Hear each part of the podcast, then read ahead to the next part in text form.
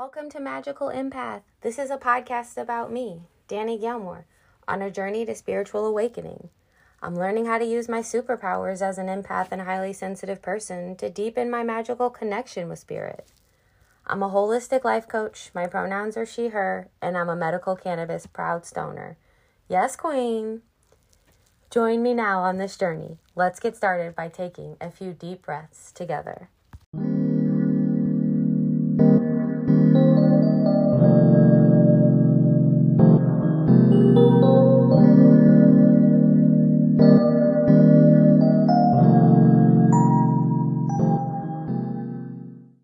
Welcome to my episode number nine. Um, this will probably be the last one where maybe I call out the episode number, only because nine was always my lucky number growing up. So I just was really excited to get to lucky number nine because that's my good luck number.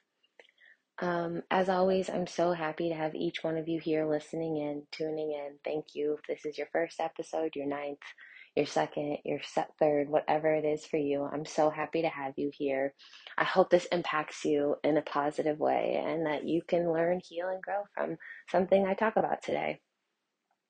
I always um, start with my card reading. Um, I use Dr. Judith Orloff's uh, card deck, Empowered Empath. Um, so these messages are really geared toward empaths um, as kind of like, I would say, like pillars to live by um, in like a very deeply rooted way. Uh, whereas I think these messages are helpful for everyone, however, um, across the world, anyone looking to heal and grow. Um, these can be pillars to live by. I just think that uh, empaths it's almost like you have to be grounded in these pillars in order to be able to use your superpower as a superpower and not let it become your kryptonite. I really am happy about the first card that that we got today. So it is embrace your imperfections. Release the idea that you must be without flaws. Humans are imperfect, messy, and also miraculous. Simply aim to be the best person possible. I thought that was beautiful because I know for me that I am a struggling, I say I'm a recovering perfectionist. And I think it also is one of the pillars that is like rooted in my eating disorder, like being perfect. Like if I, I can look perfect, feel perfect, act perfect, then everything will be great. And it goes against this other notion that like we're all individually unique and beautiful and we all bring something to the table and the universe god spirit created all of us to be uniquely different and we should celebrate that so we get these two conflicting messages in society i feel like but i do think that embracing all types of women specifically has impacted me in a positive way. And it's there's plus size models now. You see um, models of so many more ethnicities, body types, shapes, colors, skin types, imperfections, perfections. Like it's just, I don't know. We are getting better um, at sending that message. Hopefully for little girls out there. Um, but for all of us that are that missed that wave and grew up in the era where it was cute to be skinny and thin and that's what all you really saw in the the magazines like we just have to keep reminding ourselves but even back then like and especially nowadays like photoshop is a real thing so yes, people want to use it to enhance their beauty. And that's not, that does, that, I'm not saying that's a bad thing. I'm not judging that, but I'm just saying don't try to, we can't try to set our expectations to be something that is, have the potential to be touched up, to be made better, and to show off the beauty.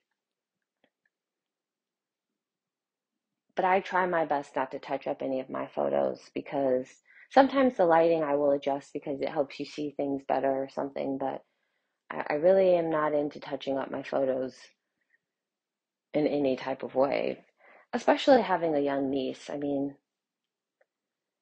she very much is aware of everything I do. And so I think if she start looking at my photos and they looked completely different than what I look like in person, that would be sending her the wrong message.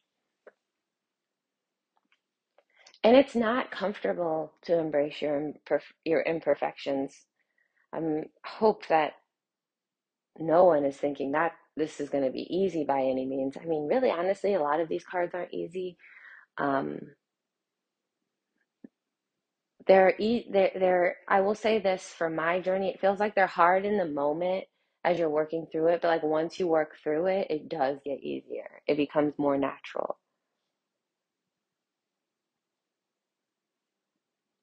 And I think that this idea again come of perfection comes from control, which control to me comes from trauma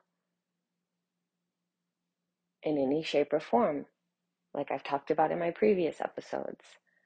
If you have trauma and you hold on to that, you're building a wall. It's like one brick at a time to just over your whole over your whole heart and spirit. And so I truly believe that a, a bright light shines so beautifully in all of us. But some of us have brick walls over our beautiful fire hearts. And I get it. It helps keep you protected. And like I've talked about before, though, it also then doesn't allow you to feel the good things.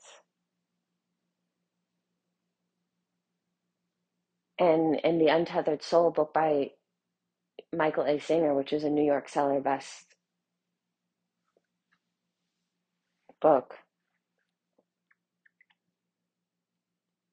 he talks about how like you have these thorns and you, you these thorns are like the trauma the interactions you hold on to. And they couldn't be good or bad. Like you could be trying to hold on to good stuff that you need to let go of. And so to me it's like now after reading his book i realized like it's like i had this brick wall up and then i had these thorns. And and and in my study group i've been telling the people let's imagine these thorns are like lightsaber lights and if you're trying to navigate and not hit each other's thorns but I got all my thorns out and you got yours thorns out, we're going to hit each other. It's like trying to go through like a maze. And so that taking that wall down becomes one of the hardest things. It becomes easy. It's like easy to put the wall up, just like it's easy to eat the food, but then it's hard to lose the weight. Like it becomes easy to put the wall up, but it, it becomes very challenging to put the wall down. But once the wall is down, as someone who I don't think my wall is all the way down, but I think I'm getting to the point where there's like I'm definitely in like the the lower half of the wall in my healing process. I think only really like the universe can help you understand how much but the more I stay open and the more meditation work I, I, I sit and I do and I feel the emotions and I let the, the trauma come up, so much more alive I feel and so much lighter. I will say I get these I get back pain though sometimes coming from them because I'm like, oof, all that negative came out and now it's like sitting like it's it's almost like I've brought it out up to the surface and now it's just like sitting in my back and so I've got to just like work to breathe it out and like let it go.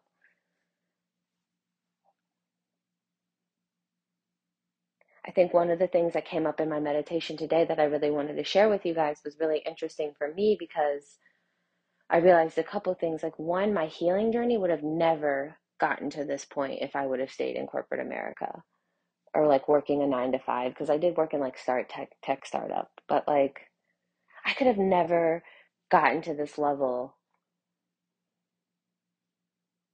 And I mean, it goes again, again, it go, talks about it like as a manifester, as my human design, as an empath, as a highly sensitive person, like a 40 hour work week in a toxic environment is like not great for me. And then I start thinking about like all the ways like I've learned my learning environments from the past. Um, my household, there was a lot of shame. Um, honestly, from both sides, again, not calling out my parents in a negative way, just sharing my story and how back then in the 90s we weren't talking about like how to be a good parent and how to like emotionally be a good parent to your kids. But yeah, even my mom, she would use disappointment. Ooh, she would say, I was so disappointed in you, Danny. And that would hit so much colder than when my dad would give me spankings because to me it was like, now you're crazy because you're hitting me and this hurts and I'm crying. But like with mom, it was like I disappointed her. Dang. And that felt like shame, felt bad. And my father, what is your major malfunction? I remember once being lined up in his office and just like him making me read books out loud to him. I understand now he was trying to, in a loving way, help me like read better as someone who was just recently diagnosed with dyslexia. But again, when you don't talk to a child and explain that to them, I thought it was just like punishment. Like, once again, I have a malfunction, dyslexia, and now I got to go sit in this chair and stumble over these words and feel like I'm something's wrong with me. Then you think about bullying in the school environments or even just teachers, again, absent-mindedly shaming you. Like, I even sometimes think back about like the green, yellow, like red cards. It was like rather than just like letting me be a kid and like learn and make mistakes, even in kindergarten, you guys are telling me I'm good, almost good, or like bad. And I got my mom comes and picks me up, and I gotta go say like I'm this color, like I think about even at one school and and like we got a rating after lunch. We had like our teachers because they didn't stay with us in the cafeteria. After we left, we get a, a rating, and based on that rating, I think we got prizes or something. I can't really remember exactly, but like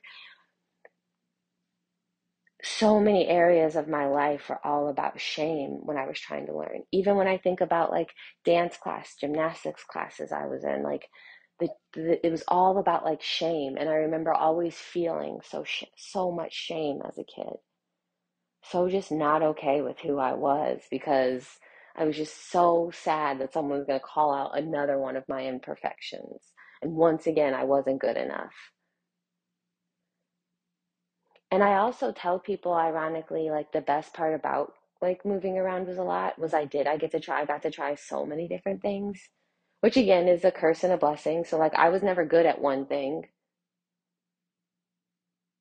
So I couldn't ever like be on the travel team and all that. But like and I don't even know if my mom had that level of commitment to do all that with me. But like I always she always just let me pick something new.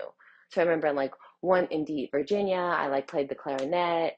Um, I think in one other place I played the violin. Um, I played the piano in Texas. I remember she got me a piano. I did ice skating. I did gymnastics. I did hip hop, dance. Like, I just got to keep doing things.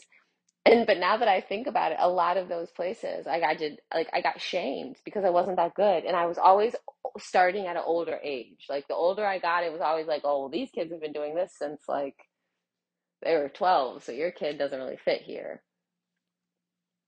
and never really finding my niche. Even in gymnastics, I remember being shamed for not being flexible enough. Like it was like, oh. I remember once too, I was trying out for the soccer team here, even uh, at my high school, and I got in my head and I forgot how many laps I was supposed to run.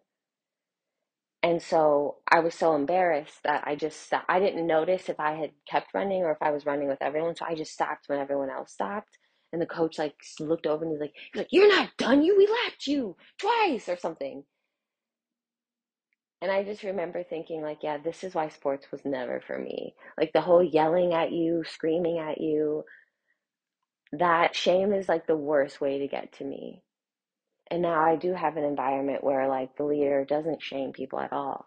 And I hope one day I have a business where one of the core values is like no shaming. I even think about learning to sail. I feel like I just like was I a lot of times when I made mistakes, it was like you're learning, but I just felt like I completely failed. And I learned how to sail in one year and then raced the largest freshwater race in the world from Chicago to Mackinac Island. And like I did my part by far. I did more than my part on that journey. Because not only did one of my, you have shifts, night shift, and like you sleep on for three hours off, or I don't even remember if it was three or four hours, but whatever it was. But like one of my shift people, and there's only three of us, he was seasick the whole time because it stormed so bad. So like not only was I pulling twice my weight on my shift because my brother-in-law was the driver on our shift. So like he he can't like be running around helping me. He's got to drive the boat. And then for him, he was pulling extra weight because the other guy on our shift was his relief driver. And while I could drive, there was no way I was going to be driving in that storm. So I did drive some driving at night too. So again, pulling extra weight. And then the other shift made a couple mistakes where we had to wake up and I had to fix them for them. Like like scary mistakes. So I don't think I give myself enough credit ever, but like if I were to talk to you about the Mac race, like maybe even a month ago, I would have told you like the things I did wrong on the race.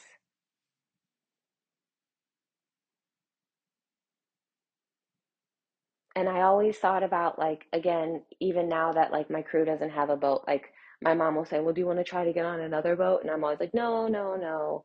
And I come up with excuses, but like really the reason is is I'm scared to get on another boat and get shamed again. Because then it's kind of like all of you guys as a crew shaming me and laughing and against me.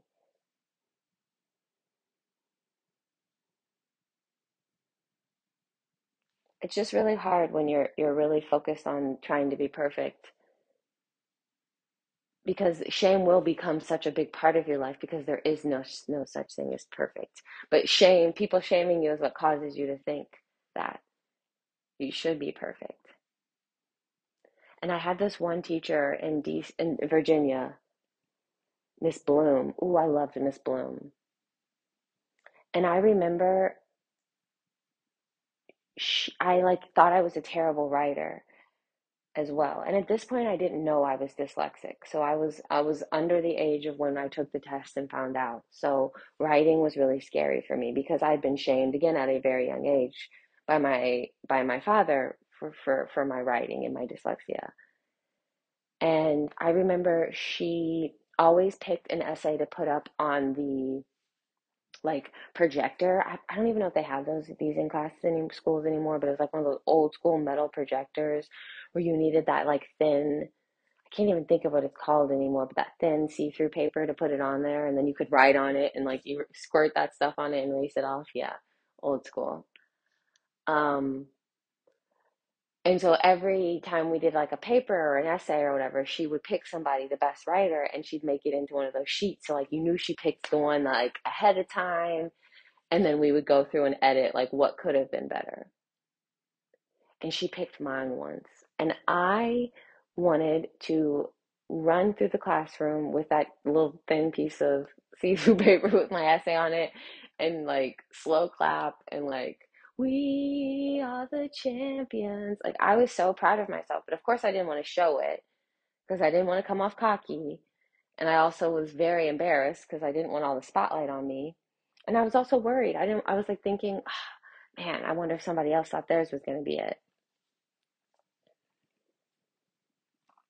And she made such a big impact. And I was only at that school for two years because we, again, I moved around a lot growing up because of my father's jobs in the government. But I remember even that next year, I think that was fourth grade. And in fifth grade, I had a new classroom, obviously, new teacher. And actually, I was in the front of the, my classroom was in the front of the, the school. But every day I got off the bus and I went first to Miss Bloom's classroom, which was like behind, even like further behind my classroom, like to the point where her students would go, Miss Bloom, Miss Bloom, when I they, they saw me at the door. Because sometimes you go to, I'd go to the door and she wouldn't be there.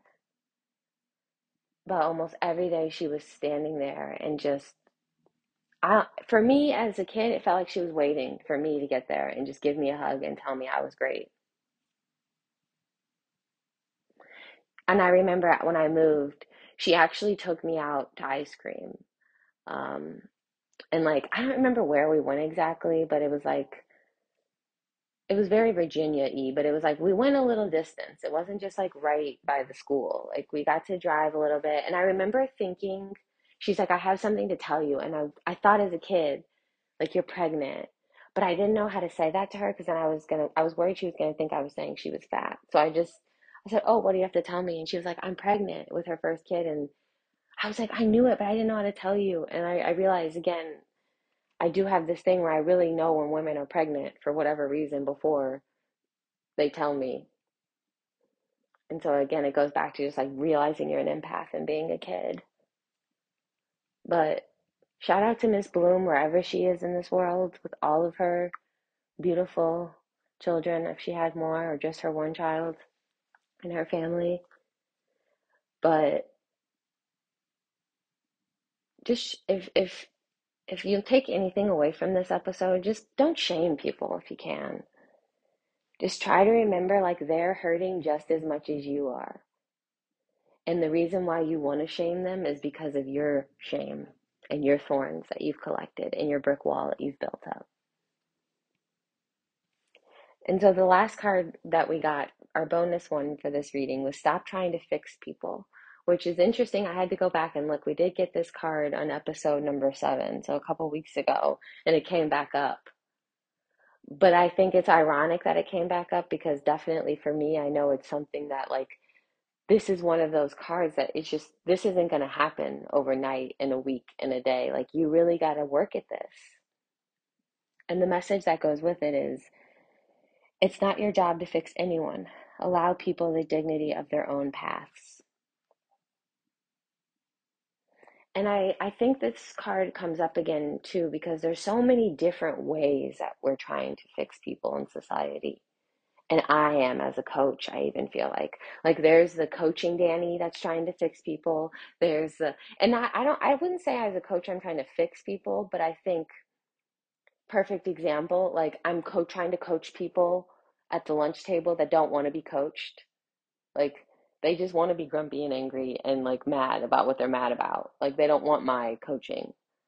Um, so like to me, that's again me trying to like fix a, a thorn for them that they don't like they don't want it fixed and they can only fix it. Um, but I think as a coach and when you're on your healing journey, I think it's you get so excited. Like, like yeah, if you just let go though, it's so great, but like not everybody's there. So you have to remind yourself of that. So like there's that level of trying to fix in my life that I see come up. Then I also think there's the, the trying to fix people out of protection of your own thorns. Oh, well, if I tell you to do it this way and you do it this way, and this is the way that I, because this is the way I want it done, and this is the way it doesn't, and my thorns, then you'll be good. And it's like, why does that make sense? Again, we go I go back to that statement of like it's June, it's Pride Month. We're supposed to embrace the LBGTIQ plus community. We're supposed to embrace love is love. People are people. But then we're trying to make everybody fit into these tiny little molds. And that's not going to ever work. Well, I mean, it is working, but it's not going to work for the people like me who that I'm I'm not I'm I don't fit into those boxes. Those boxes don't work for me. In fact, those boxes cause me more trauma than they do even protection.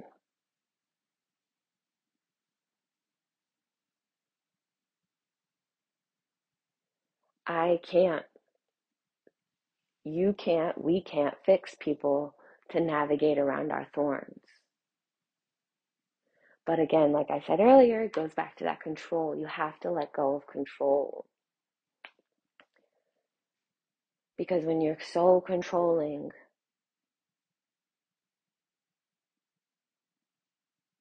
you're always going to be disappointed because you can't control people. People are going to be people. You can't fix them. You can't change them. You can't invalidate them. You can tell yourself you're doing all of those things, but every single human being on this planet is worthy. They have valid emotions, and I truly believe they have a fire in their heart that shines bright. That means that, like, they want to do good for the world. But then these things like shame, trauma, fear, pain, hurt, loss, suffering, disappointment, perfection start to cloud up because of what society says. And then we stop being open. And we try to be perfect and we try to control and we try to make other people fit our molds.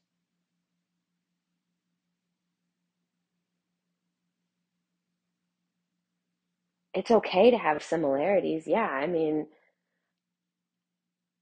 we can all like say similar things, but that doesn't mean like all stoners have to be Bob Marley, dreadlocks, no deodorant, like bro vibes. Like, yeah, maybe some stoners are, but not all of us are like that. And yeah, maybe I still do like Bob Marley, but I, I didn't just start liking him because I started smoking cannabis. like, come on.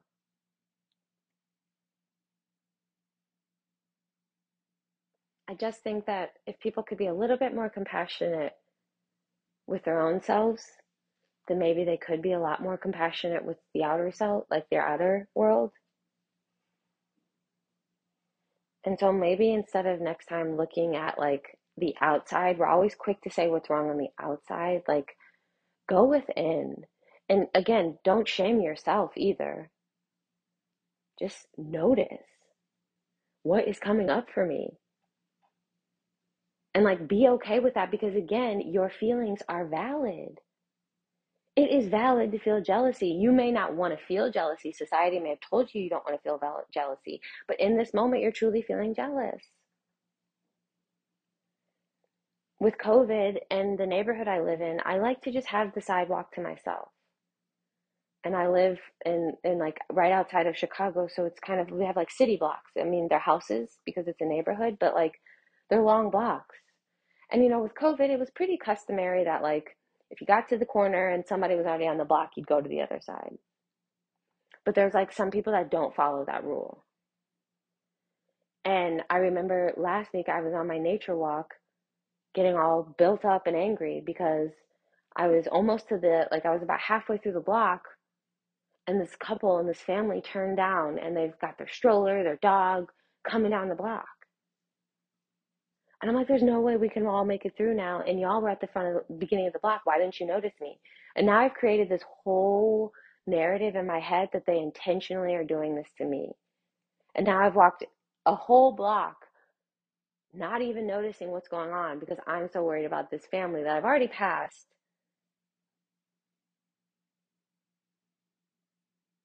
Well, rather than just when they turned being like frustrated and saying, Oh, I'm annoyed that now I have to cross the street because I don't want to walk past them and I don't want to walk in the grass and I, I, I'm more comfortable walking. It's more comfortable for me not to have to pass them. So it's my decision to cross the street. And I'm frustrated that I have to do that because maybe if I was a, a not a neurodivergent, so a, someone who thinks differently than what like most typical people do, then maybe I wouldn't have to cross the street, but I do. And that's okay. That's beautiful. But rather than having that moment, I let myself like get caught up in the ego and create this whole far, false narrative. So just try to notice that I didn't beat myself up after it. I was just like, I kind of laughed. I was like, wow, okay, so you just lost a whole block of your walk. Girl, bye. Like, come on, let's move on. Notice it. Just notice it and move on. Notice it, accept it, and move on. Well, again, thank you so much for being here for this episode. I hope you found this helpful, meaningful, healing, um, powerful. Please interact with me. Um, my social media is at Strong Side Life Coaching, Facebook and Instagram. Um, please, if you enjoyed this episode, review and leave comments for the podcast, for the show. Uh, I appreciate all of you so much. If you'd like to donate to my podcast, those funds do go to my scholarship pool that I'm creating for my one on one coaching clients. And I send you so much love, joy, abundance, peace into your spirit today.